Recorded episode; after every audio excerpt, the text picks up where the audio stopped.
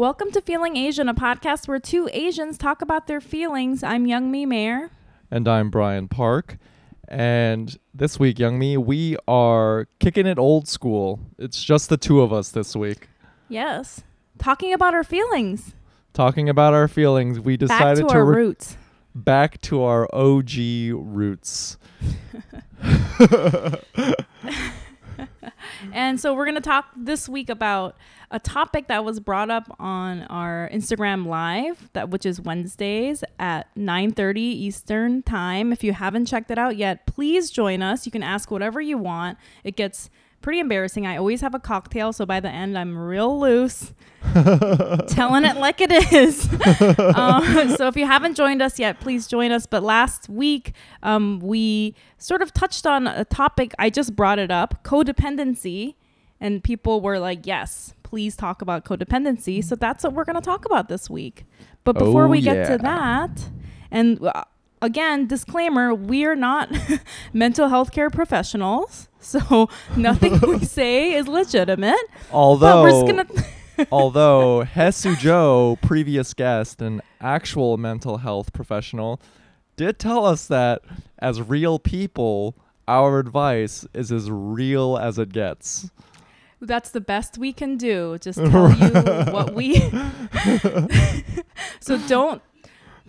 take everything we say with a large grain of salt, a Himalayan pink salt lamp. Just choke on a Himalayan pink salt lamp and die after this podcast. Brian's telling you to die. Oh my God, please don't listen. Don't listen to him. Before we get to our quack ass advice, Brian, how are you feeling?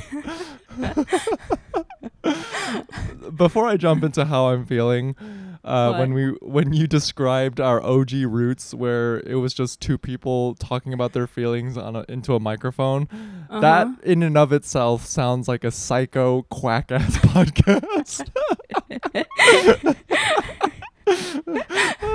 Okay. Two people who don't know what they're talking about ask each other for help. Welcome to Feeling Asian. What could possibly go wrong? Two people with failed romantic lives and failed comedic careers ask each other, how do I fix it, Brian? Oh God, why? Okay. How are you feeling, Brian? All right, so you know that feeling where you are this perfect combination of bored, but then also very horny, and so you deliberate on a risky DM. You just risk it all. Yeah. And you suck it up, and you swallow your dignity, and you're like, you know what? I am the perfect combination of bored and horny.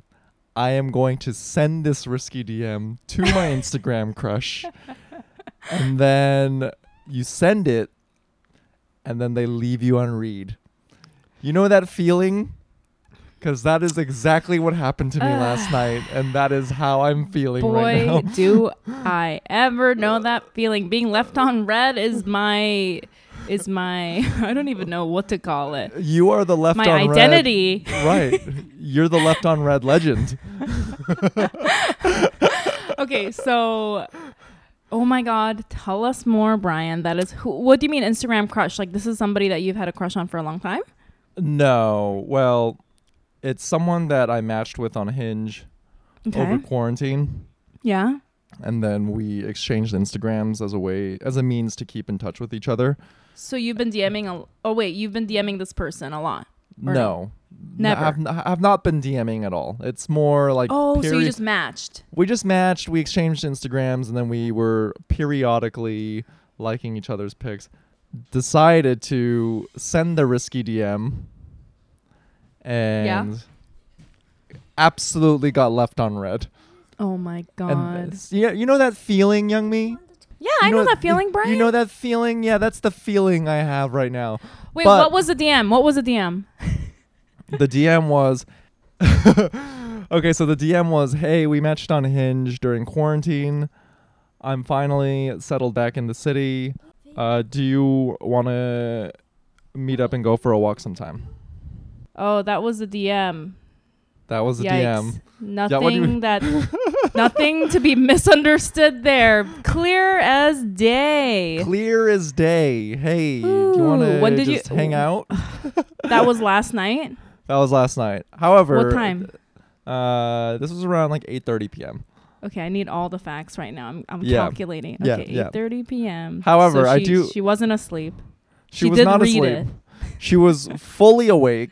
She was probably, doing the same thing, contemplating a risky DM herself, and she gets a fucking quack-ass DM from me and decides to put my ass on read. Oh my God. However, condolences. It's okay. I think I'll be all right. But this touches on a larger feeling of, I guess, horniness I've been experiencing, because by the time this podcast is released, I will be done with my New York quarantine. Mm-hmm. And I don't know, Youngmi. I'm like kind of nervous and kind of looking forward to dating a little bit, because I'm scared. You're scared for me. Youngmi, I haven't gotten laid in, I fucking don't know how long it has been. Yeah. Like, you know how in prison movies they put like a tally mark since like the time to indicate the time they've been in prison? Yeah. I have the same thing in my room, but it's just like how long it's been since I have gotten laid. And you know how the camera shows like all the tallies and you're like, wow, that's a really fucking long time. Yeah. It is. My wall looks exactly like that.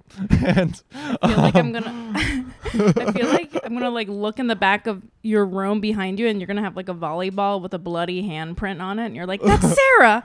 Don't talk to her. Oh, God. Wilson. But I do have What'd you say, Wilson?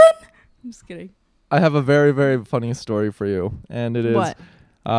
So I have an online date planned for this Wednesday. Okay. Yeah. And so how are we supposed to feel sorry for you that you were left on red when you already have another date lined up? How are we supposed to feel sorry for you, Brian? It's called Netflix's Dating Around. Get ready for this. So, okay, I'm ready. Our mutual friend, Dylan, he is one of my best friends. He was in my neighborhood yesterday. So he texted me and was like, hey, are you at home? I'd like to see you. And so we hung out on my stoop for a little bit. And he asked me the question. He was like, hey, so what's going on with you, man? Like, are you going on any dates? Like, what's your love life look like? And I was like, yeah, actually, I'm like ready to go on a date again. And I'm going on a date with this girl. Oh, no. What do you think? And he was like, dude, I literally got her number last night, and I have a plan to go on a date with her next week. Oh, no. Oh, my God.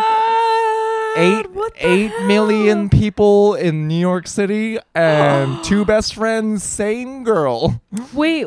Okay. So how did you meet this person? Can you on say Hinge. It? Or do you want, is it on Hinge. Yes. So that's so random. It wasn't even like somehow a mutual friend. Not like a mutual friend party. Same. Wait. Holy shit. Where did Dylan Hinge. Meet her?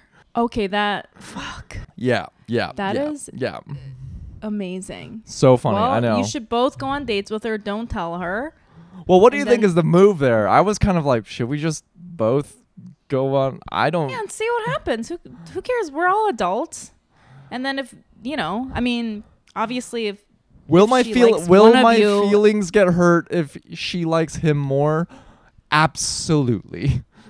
But then what if she likes you more?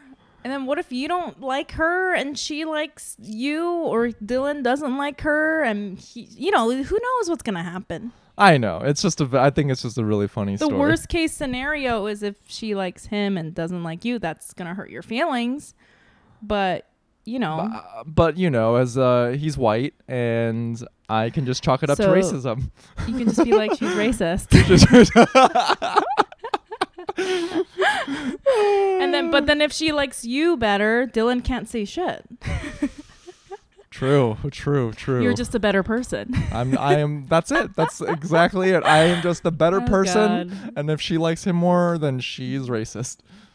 That's science, folks. That's science. So why don't you tell her that on the date, and then she'll be. Oh God. But yeah, that's what's been going on with me. Just sending risky texts, getting left on read, and about to go on a date with the girl who's going to go on a date with my best friend. It's bothering me that you're saying left on read. Is it left on red or left on? Can you say both ways? I say left on red, but you said left on read, so I just assumed. Brian, are you joking? You said left on read, and I said left on red. Well, we have the recording, so we'll let the listeners decide. Wow, funny how reality shifts in the minds of. That's crazy that we both think that we did. We're gonna listen back, listeners. I'm so excited because I know I'm right. But back to our OG roots, just a fucking quack ass time. Both of us like accusing each other of being wrong and not knowing English. Youngmi, how are you feeling? Okay, because your story was so funny. Not to be serious, but obviously we had a very intense, serious episode last week. Yeah, so for our listeners who didn't listen to last week's episode, we had a highly esteemed chef and Youngmi's ex-husband, Danny Bowen, on it. And we talk about accusations, very, very serious accusations that have been put out against him, which as somebody that's been around the business and around the other person and Danny, I kind of feel like I had background information. Yeah. And I wanted to say it. And I knew that a lot of people were going to see me as being somebody that was coming in to defend somebody that did something wrong. Right. But this is a very complicated story. And, as somebody that has a very painful history with sexual violence and rape, in no way am I ever going to defend somebody has done that or whatever. And this is like, obviously a very intense like shift of like conversation. But I just wanted to be like, I know what the optics of that look like, and I wanted to like sort of address like first of all, I didn't get any negative messages, which was surprising because the internet is like so full of broken, terrible people. But nobody was negative to me, and I feel like I think my strength as a person and through this podcast is my authenticity, and I think that really does shine through. And I'm scared that you are just enticing the trolls to just shit on you as soon as this is released. Oh, I've got no negative messages. I'm just saying it's because I think it's like when you are very truthful and authentic and tell people. Yeah. Like everything that you know to your knowledge, own up to, and then with a lot of nuance and insight, there isn't really much people can say. I think, like what can people say to me? Do you know what I mean? Like I said everything. I didn't like, obviously I have a bias. I'm a human being. I see things from my perspective, but there were like, I think a few like people that were very nicely sort of being like, oh, like don't defend this person or something like that. And I was like, yeah, I don't know how to explain to people how like what it's like to be a divorced person because I mean, especially within Asian communities, people are like, very hush-hush about that. Yes, it's my ex-husband. Yes, it's the father of my child. Yes, I'm in business with him, but I am divorced from him. Like, do you realize there was something not jiving with me and him, and that needed to end. And yes, we're very good friends, and there's a level of trust and belief that I have in him, but like I am not like, do you know what I mean? I'm not like blinded by this person, by love or anything like that. I truly feel like I have a very clear, nuanced, realistic view of my ex-husband. Right. And I like I feel like if anyone in this world, which is a complicated world, can have like sort of a clear, nuanced vision of somebody, it's somebody that's divorced to that. You know what I mean? Like, does that make sense? Like, it's somebody, like, if you want somebody to give you a real, I mean, maybe not, maybe, because most of the time it's like truly negative. And I did have a very negative view of my ex-husband for a long time. Right. But like, I feel like there's enough time that's passed that now I can like sort of see things. With a divorce comes enough disagreement that it balances the perspective. Yeah, like, you know, there's no part of me that feels the need to defend him. We're two separate entities. We do own a business together, but like at this point, not to be dramatic, but like it's the restaurant industry is over. We're just kind of like walking around the fallout, like a broken city, trying to like put pieces of like pots together, and it's the most dramatic visual ever. No, but I'm just saying, like, you know, we have a business that's, you know, like still not gonna work probably. We don't know. Yeah. And like there's nothing really for me to protect at this point, you know? I mean, but I do have this thing where I'm just like, I just need for people to know the facts, right? I have that need. Also, and then I guess mention that hearing you just describe your relationship to your ex-husband right now kind of illuminated something in me where I also had that bias where I just sort of assumed that you're going to side with him because he is your ex-husband. Yeah, like, of course. And it's natural. Yeah. And, you know, I didn't take into consideration that like you got divorced for a reason. Like you did this thing and there's flaws in it, and that's an indication in and of itself that it's not like a 100% blanket support of this person, you know? Like, and you know, like a divorce is the manifestation of that, where at a fundamental level there is disagreement that exists. Yep. And there, you know what? And I've been extremely critical of Danny, and I've, and I continue to be very critical of him, and I call him out on shit. I was calling him out on shit during our marriage. You know, like, and then obviously he's owned up to a lot of the stuff. Some of the accusations are totally not true, but some of them are true, and he's owned up to them. Right. And I saw that part, and we had arguments. And there, you know, part of that was like what led to our separation. But another thing I was going to say about that is Danny, he has big personal issues. And then obviously last week we delve into his childhood, which was like not a excuse, but sort of an explanation of the source of all of his issues.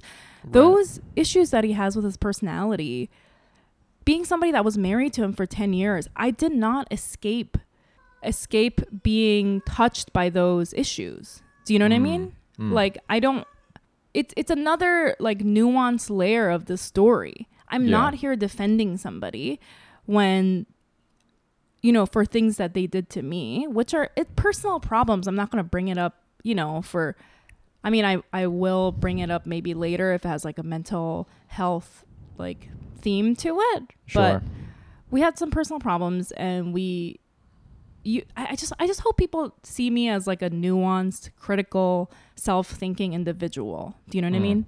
Like, I hope, like, I know that the instinct is for everyone to be like, oh, she's defending him, but that's not how this is. We're just, you know, I'm just showing what I believe to be true in my perspective. Anyway, so this week I've been thinking a lot about, like, again, I know that you hate it when I like take all the blame, and I'm not taking all the blame, but I was thinking about my role in like the restaurant. And I see Danny and I, like, what really breaks my heart is that when we started the restaurant, we were also being severely like abused by the people above us, right? Like, I also went through all the sort of like abuse that everyone's talking about that's in the restaurant industry, being a server. Oh, like, you mean when you first started in the restaurant industry? Like, yes, by the business owners and the managers and everyone above me. Like, literally the second someone got promoted right above you, and this happens to this day, they take it out on the person right beneath them. And that's just the restaurant industry. And I see a lot of people now that are, like, I've seen as really cruel people coming out and trying to like get mad at all the chefs, which they should be, but they also were, you know, like part of the cycle, right? Yeah. And so when we started the restaurant, we were like, we're never gonna do this to other people. And then what happened was, I realized that the whole industry was so toxic that I like checked out. So as soon as we opened the restaurant, I was like, I don't want anything to do with this. You know, Danny, you take care of it. And Danny sort of like had to like fall into the role and be like mean boss and throw things at people, you know, like stuff like that, because that's how everyone exists. And my reaction to the toxic environment was being like, I don't want anything to do with this. My hands are clean, which is the like something I have to be accountable for, because I, you know, like I've said over and over, that's not my hands are clean. That's me being like afraid to fucking get in there and fix it. You know what I mean? Yeah. That's me being like, I'm gonna sit at home and like you're still aware of the benefits. Yeah. But you're just not. Yeah.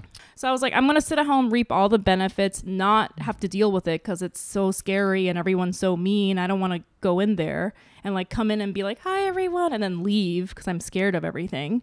Okay. Like that is like harmful. And I feel like the reason why I wanted to say that is because there's so many people, I think, that have a hand in like broken toxic systems like I do. Their piece of the puzzle is negligence and an allowance. And right. that's like the underside of the active part of it. And so I've been thinking about that a lot. And then I just want to talk about this one message I got real quick before we get into codependency. Okay. So I got this message from somebody, but it kind of scared me in a way, because they reached out to me and then they were like they said something like, oh, I'm really bummed out that you and your ex-husband decided to put all the blame on somebody else. Mm. And then they said something like, oh, this person X was the victim, and I can see that they also victimize other people. And I remember seeing their comment, and I was like, or their message, and I was like, it's interesting. I can't understand how somebody would listen to that podcast and say we were putting all the blame on somebody else, you know, because we've been taking all the blame for years. And then we said one fact. I was like, oh, like, did we not take enough blame? Like, I was like, sort of criticizing myself. Like, oh, was I trying to push blame off somebody else? And I was like, I don't know. I feel like we were careful to be like, no, it is our fault, but we just want to share some facts, some other facts. Oh, but then the person that messaged me told me that they were an employee of a restaurant that also went through like a high profile. Right. Now, at least to me, I can see how she interpreted it that way, because as accountable as you and Danny, as much ownership of, you know, past transgressions and like exercising accountability, like that's what you guys did for most of the last week's episode. You know, anytime you do implicate someone else in being part of a toxic system, it does feel a little bit like, well, it's not just me. There's other people. Like, do you know what I mean? I can totally see that. So well, I understand. I see. I know where you're coming from. Obviously, like we have a lot of private discussions that don't get aired out in public, and I know the full scope of you as a person. Yeah. And, you know, not all of it is always transmitted on this podcast, but again, like we presented some information, and in the process it is just like, it's all truthful, and you have the receipts, and you have like you can fully back these claims up, and it implicates another person, and it is moving around some blame for sure. Right. And so again, like people's experiences are different, and we all have our implicit biases where it shapes the way we process information. And so that's what I was going to say. So I was like, first I was like, oh, like it's interesting that they said we're putting all the blame on one person. Because I was like, right. I understand that we're bringing light, new information to, you know, sort of like show a nuanced situation rather than one bad guy like that. I was like, kind of like stressed out that somebody would read it as that. But then that person told me that they were involved in this other restaurant that had a very public, you know, like situation like scandal ours. Scandal. And then I was like, oh my God. And then they were telling me about like the sort of abuse that they were subjected to at their place of work. And I was like, oh my God, this person is coming from a situation that for them looks a lot like what our situation looks like, you know, based on the knowledge that they know. And they're probably so hurt, and there's probably so much like pain that they had to go through. Mm-hmm. And for them to have that level of like pain and that experience and be able to like reach out to me in such a kind and like thoughtful way, I was like, that's actually like amazing. That's something I don't even know if I could do. And it like gave me a lot of insight. Like, you know, people are bringing like their whole lives and their whole experiences, you know, when they hear stories. Like we're not just sitting here like blank pieces of paper being like, give me the facts, I'm a robot. We all have like our biases and our experiences, and like that's including me. And I guess what I was just thinking about this week was like, it's hard for people. Like for me, I'm like a child of psychological abuse. The slipperiness of reality is really hard, you know? Yeah. And I feel like in a lot of ways it makes me very adamant when I know the you know, truth, like evidential truth. It makes me become very like this. Yeah. But then, you know, there's a huge part of me that's always just like very conscious of the fact that I am a human being, and I have like, you know, I have my biases and I have emotions, and my emotions are like making me think a certain way as well. And but you know what? All I can do is be kind to myself and understand that about myself and use that to think critically and like, what else can I do? Yeah. So those are the thoughts as a divorced person. Jesus. Now I feel like a fucking idiot because I opened up top being like, I'm horny. And no, to be honest, Brian, honestly, your story was so fun and funny, and my story sucked. My story is fucking sad and depressing. Why the hell do I have to talk about this shit? Also, this is like probably a joke in bad taste, but I was like thinking, this whole week I've been thinking like, what the fuck is happening in my life, Brian? Like 10 years ago, my fucking boyfriend and I were frying chicken, and for some fucking reason now I'm here? What the fuck? Doing this fucking painful ass podcast? What the fuck? How did this happen? Like I was like a year ago I was telling dick jokes on stage. Like what why is this happening to me? I'm not, that's a joke. Like don't, please take that with a grain of Himalayan lamp salt, but like this is crazy. Isn't life so crazy? Oh, it's did you ever imagine? I would never imagine in a million years I would say shit like this to like thousands of people I've never met. This is fucking nuts. What the hell? Take me back to my sweaty ass studio apartment with my boyfriend making fried chicken. Please. Should we start talking about codependency? Let's do it. Because we know nothing about it.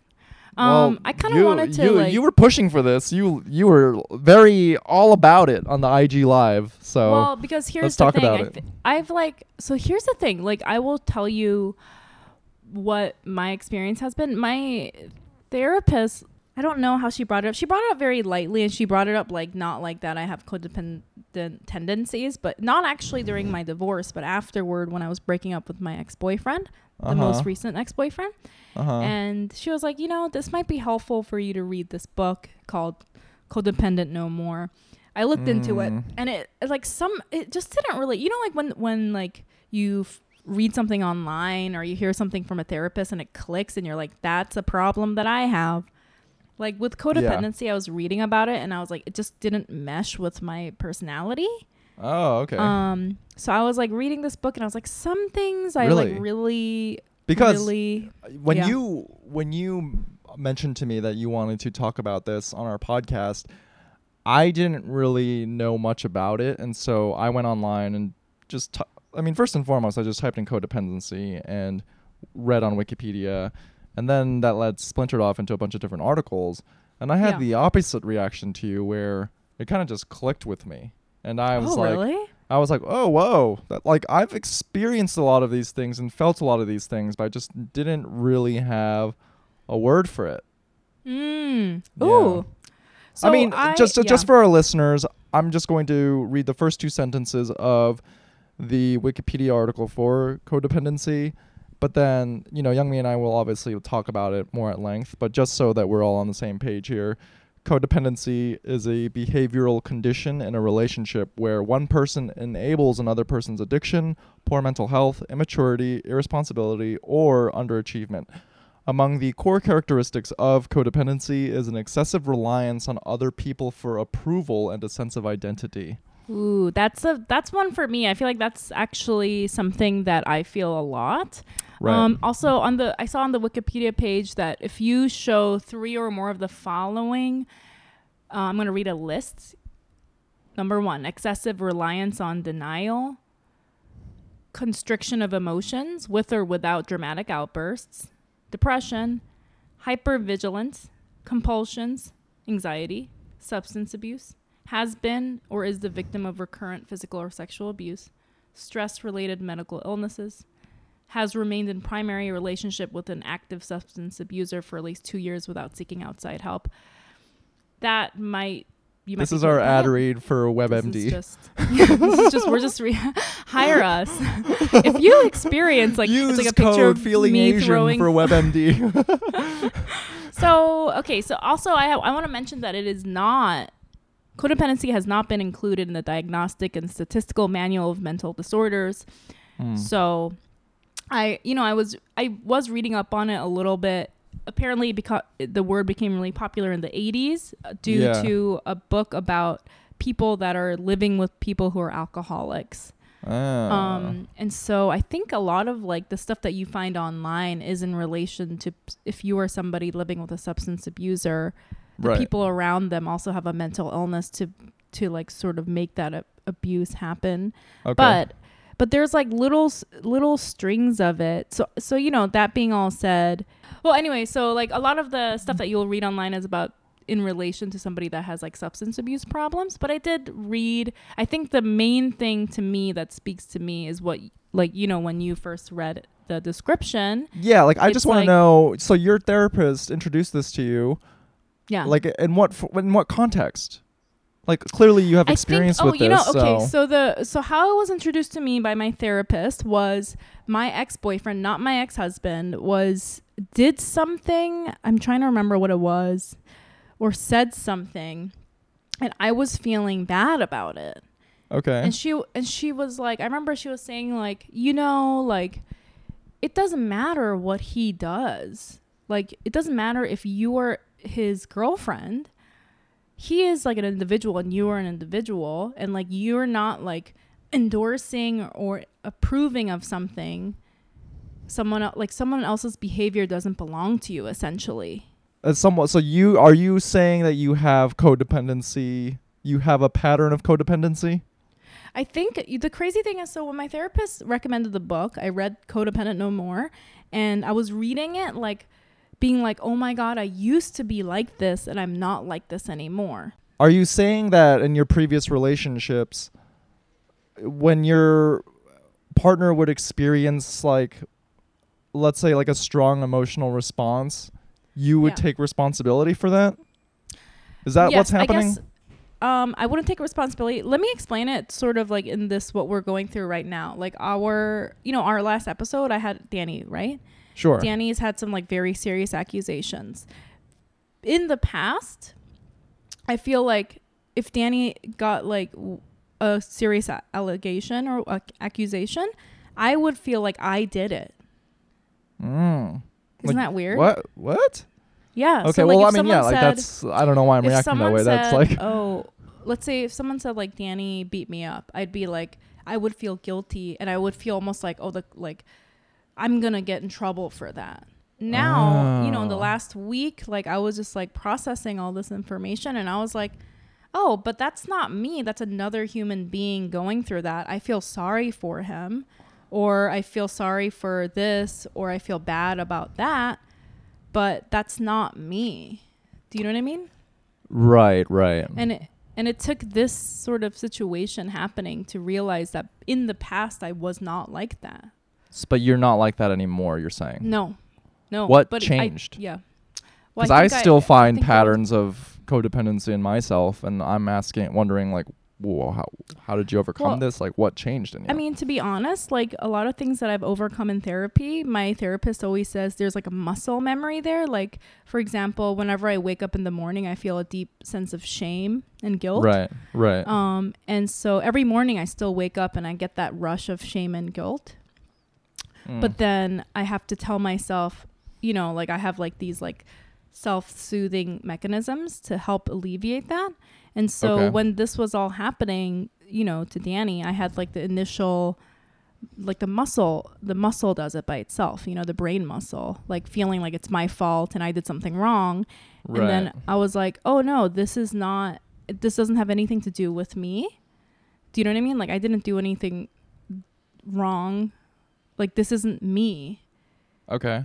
I'm different. I'm a different person. That makes a lot of sense. I guess it's just hard for me to sort of, I don't know, conceptualize it, because intellectually I get it, but in practice, it's like, is it that easy? I don't know. I'm working through this shit myself, and I don't. Wait, so you're saying so you were saying that you have the same codependent tendencies? Yeah, like, but because it's like conditioned into me, though. I feel that a lot of Asians are like this because, I mean, isn't that what filial piety kind of champions? Like, part of like among the core characteristics of codependency is an excessive reliance on other people for approval and a sense of identity. In that regard, like, isn't a lot of that our parents in a way? That's like, basically, yeah, that's how we were raised. That's how we're raised as Asian people. It's like, respect your elders. The approval of your elders is your worth, is your value. And also you're the same as the whole. You're part of the whole, and the whole is you, and you're all like one thing, right? Right. And so, I mean, I noticed this in myself with my previous relationships, and I've discussed this before, where I like lose sight of myself. I don't know how I feel anymore because I just act in accordance to what I think that my partner wants out of me as a good boyfriend. Right. You know? So it's like, I will like say and do everything I think my partner wants, like just to make them happy. Because then I would like tell myself like, okay, well, their happiness is what makes me happy. Mm-hmm. And then after a certain point, I just start ignoring all of my own individual needs altogether. That's literally me in a relationship. But you know, recently I have like really dug out of it. Yeah. Yeah. And like, I guess it is just as easy as like recognition. And I guess I haven't put into practice, because it all does boil down to, like you said, it's just like two individuals with their own separate thoughts and feelings. And yeah. Well, I mean, that groundwork. Like yeah. Yeah. When I was raised very codependently. And so that groundwork and that muscle is still there. Like things will happen, whether it's like, even, you know, I was like, I don't want to say anything too like, because I want to move away from, you know, Danny's story, but I just want to use it as an example. Something good will happen to him and I'll be like, I'm happy. And I'm like, because like, there's no room for before in the past, there was no room for me to like just be happy for myself. You know what I mean? Like there was no safety. There was no room for me to own anything. So everything had to be sort of through the filter of somebody else. Right. Yeah. But you know, like I'm telling you that I'm moving away from that sort of thought process, but it's a battle that I do every single day. You know, I feel like you seem a little, I don't know, not upset, but you seem like kind of distraught or maybe just serious. Sorry, I'm not like, it's not like I'm cured of codependency, you know. It's like something I have to tell myself every single day. I don't know. If anything, it's just like a pervasive sense of guilt. I feel guilty, especially in this moment right now, because we can point out flaws within these systems of a traditional Asian upbringing, mm-hmm. where there is like a strict hierarchy. Your needs are secondary to the needs of your family or your elders. And so I feel a little bit guilty in that I'm like criticizing it, if that makes sense. But, yeah, but it's... I'm not like... I don't want to like deflect... Again, like I'm not... I don't want to deflect blame onto it. Like I'm my own person. Yeah. I have agency. I have actions over my own feelings. Like I'm trying to move past like this like... Because even when I first started going to therapy, like everything was so fresh where I was like, yeah, like this is how my parents raised me and that's their fault. Mm-hmm. Like this is how it happened. Now I'm like, I feel weird or bad whenever I notice patterns that stem from like this strict East Asian Confucian upbringing, you know? Because I'm I am responsible for my own actions. It's not like entirely the fault of some other thing and like just because we can put a term on it. Importantly, I think there's like codependent tendencies in maybe Asian cultures, but I think it's actually a big part of every family, you know? Like I think I know so many like of my white friends that have codependent parents. That's another thing that, you know, you can look up where their emotions are reliant on their child's emotions, and it's like a control mechanism. It's like some, you know, like it's not just like Asian families. Culturally, we do maybe emphasize a lot of like obedience and not making sure somebody else matters before you. But I just think it's a lot of people that are not Asian. Yeah, I mean, I'm just trying to make the connection with. Because that's my experience, and I don't know. I feel like it is more I mean, even just based on like the research I've done, they have like this one journalist even attributed it to more to Asian parents and British families because those parents are like more reserved and they're not as like emotionally expressive or emotionally giving. Like, and that's how these codependent relationships start. You know what I mean? Like. A lot that of makes sense. There's so many times where I've talked about this amongst my Asian friends where like we're criticized by our parents, but that's like spun into this thing where it's like an expression of love.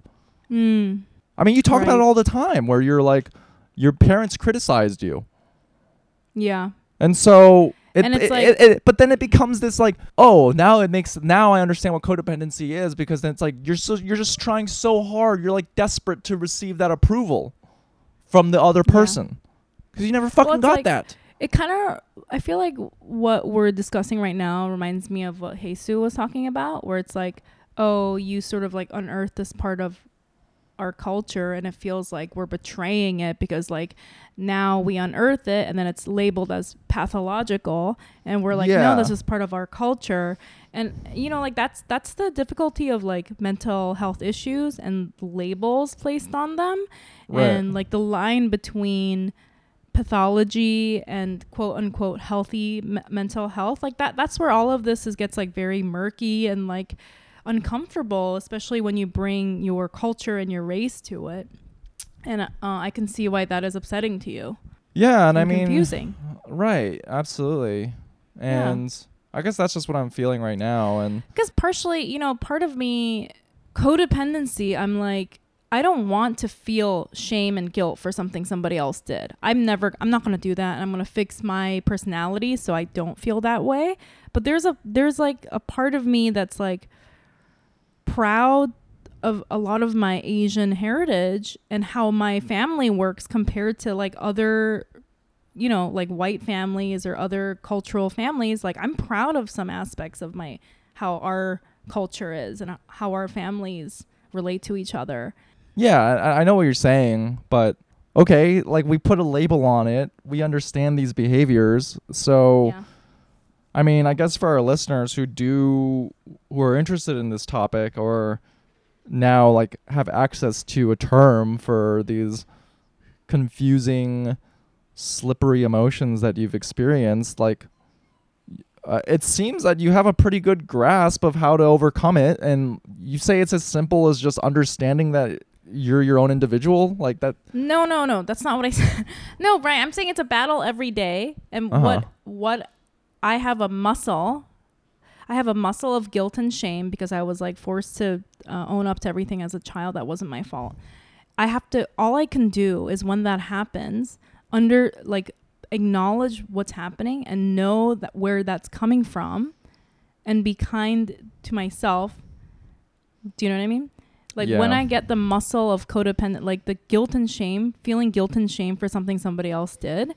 When that happens to me, back in the day, I used to not know that was wrong. I thought that I deserved to feel that way for something somebody else did. Now I know it's incorrect. So if that feeling comes and it's very overwhelming and overpowering, I'm like, I take a second. I just tell myself, I didn't do anything wrong. It's not my place to hold guilt and shame for somebody else. And then I just that's literally all you can do. And doing that repetitively, it's the repetition of fixing the incorrect muscle, memory in your brain that's therapeutic.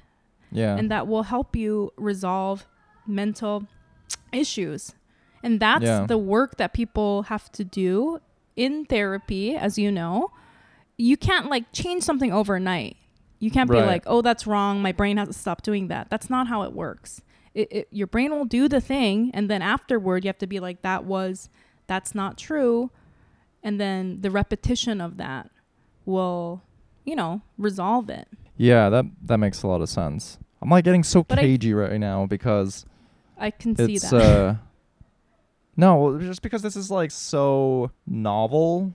The terminology and this information is very novel to me. And I think it's thrust me into this because, I pride myself on a lot of the progress that I've made, and I think I've made a lot of self-improvement, but this is just kind of in a way reopening wounds or pain points of that require more improvement. And it's I think I'm just getting cagey for that reason, because I can see that there are I still have these unhealthy patterns where I don't give myself permission to treat myself with kindness in a way. I mean, an aspect of an indication of codependency is where you receiving equal care from others feels really uncomfortable. Even if when you're sick, let's say your ex or your partner wants to take care of you, and that feels really gross and icky. Yeah. That I relate to that. It feels disgusting, and it feels really, really bad. And I tend to brush aside affection or words of affirmation very easily. But then when it's criticism or something negative, I'll absorb that and process it and think this is what I'm deserving of. And I'm sorry. I feel like this is very difficult for you to process, and I can see that. It's okay. I mean, I think it's interesting. This is again getting back to what I said in the beginning. We're not professionals, but it's nice to see somebody actually going through something. I feel like that's somebody listening to you right now who has a similar revelation. It'd be nice to hear you going through the same shit at the same time. Right. And I mean, this is all shit that I talked about as early as episode 2 of this podcast, Right. And like you said, I think it's just because I haven't practiced this muscle memory where I'm reverting back to old habits. Well, I mean, that's the thing about mental health. There is a lot with quarantine. It's as simple as we are all locked up, and you try to take and capitalize on moments of connection, outside of your room. And there are instances where I'll propose to hang out with someone, and then for whatever reason that's independent of anything that I have that has anything to do with me, those plans can't be executed. But like what you said with your ex, like then I just like fully take the blame and I'm like, oh, it's my fault. Mm-hmm. It's because I'm like a fucking boring person, or like this idea was stupid. Yeah. You know? I mean, that's so much untruth, Brian. Can you believe your brain is telling yourself that? I fucking hate that's this. So much pain. I hate my quack brain. Brian, that's so sad that that's like stuff that you're... None of that is true. Isn't that terrible? What kind of torture we put ourselves through every day? Yeah. But I just want to say this, Brian. What I was going to say about mental health and what you touched on is I'm telling you that, you know, with therapy, I get reminded, my therapist will remind me something like this and I'll work on it, right? I'll have this repetition where I try to, I feel shame and guilt about something I didn't do. I try to fix it. I'm like, oh, that, I just look at it and go, that's incorrect. And then there'll be months of that when I'm really on top of it, I'm doing good. And then there'll be months where I don't do that and I revert back to this broken sad brain, and that's what it is like. And then it's like, it's almost like working out, you know, like you go 3 months, run every day and you look fit, and then you don't do it for 5 months because it's hard, and there's like a cycle, and we don't have to like constantly be working at it. You know what I mean? We can give ourselves, it's hard to do this work, we can rest and revert back to old ways and like go at it when we have enough strength again. And you should be kind to yourself, Brian. That's okay. Yeah. I'm sorry that you are such a bully to yourself, and I'm sorry because you don't deserve that. It's okay. This is just like an opportunity for, well, it's not your fault either. Personal homework, you know. I think it's as simple as maybe this next month I just need to be better about just distinguishing like personal boundaries of, and like understanding that outcomes are not entirely always like, the blame doesn't always fall on me, you know? No. Even being left on red. What if the person is just like, what if that person that left you on red just feels bad because they like, because I need that approval. Didn't get a haircut. Like they couldn't get a haircut and they think they look bad because they never got a haircut. Or you don't know. Like I was like kind of hesitant to meet up with people because I haven't had a pedicure in months and my feet look like horrible. So that's like a reason I would leave someone on red. And that person probably thinks that I am being mean to them, but I'm just insecure. You don't know. Like nobody knows. Don't bully yourself. And I have to say, you know what, we were kind of being mean to ourselves, being like, we're not experts, we don't know what we're saying. But I have to say, if I was somebody going through all these issues and I just heard you, Brian Park, having this revelation while taping a podcast, that would be very helpful for me. And I would feel very much less alone knowing that someone else is struggling with this. And you should give yourself credit for that, because not a lot of people can do that shit on a podcast. I hate this. I hate this too. Why are we doing this? Can we just go? Let's go back into doing like stand-up comedy. Let's do hack stand-up comedy jokes. I'm like horny. I'm Asian, so I like eating. I'm just kidding. Yeah, hack but Asian jokes. I am glad that you, because originally, like when you proposed this topic, I didn't know much about it, so I wasn't that enthusiastic about it. But I'm glad that you pushed for this, and in doing so I've kind of learned more facets about myself, and I hope that I don't sound like a fucking quacky crazy person. No. You sound like a human being doing the work, trying to understand yourself, which is what all of us are trying to do. And you know what, like I pat ourselves on the back because at least we're like dealing with stuff like this. A lot of people still have this like ingrained idea of codependency. Like even the people that were reaching out to me being like, why are you like defending some? And I was like, how am I defending? We're two separate people, and we're just, you know, we're just talking. Nobody's like attached to each other, and like no one's beholden or owns another person's emotions. You know what I mean? Like a lot of people have these like sort of unhealthy ideas of human beings and who owns their own emotions. So I'm proud of you, Brian. This is great. This does feel like one of the first episodes where we were like really going through like all of our traumas and just finding things out, right? In real time. That's Let's go, moving forward, let's make our guests do that work for us. Yeah, I'm tired of this. Sick of this shit. Tired of being sad. Just kidding. Oh, God. Anyways, I think that's our time for this week's episode. That was great. I'm feeling good. Youngmi, what, is there any... Yeah, let's go fucking find a Mr. Softie truck and... go sit in the park and hear the birds chirp or something. That sounds good. Where can our listeners find you? YM Mayer. What about you, Brian?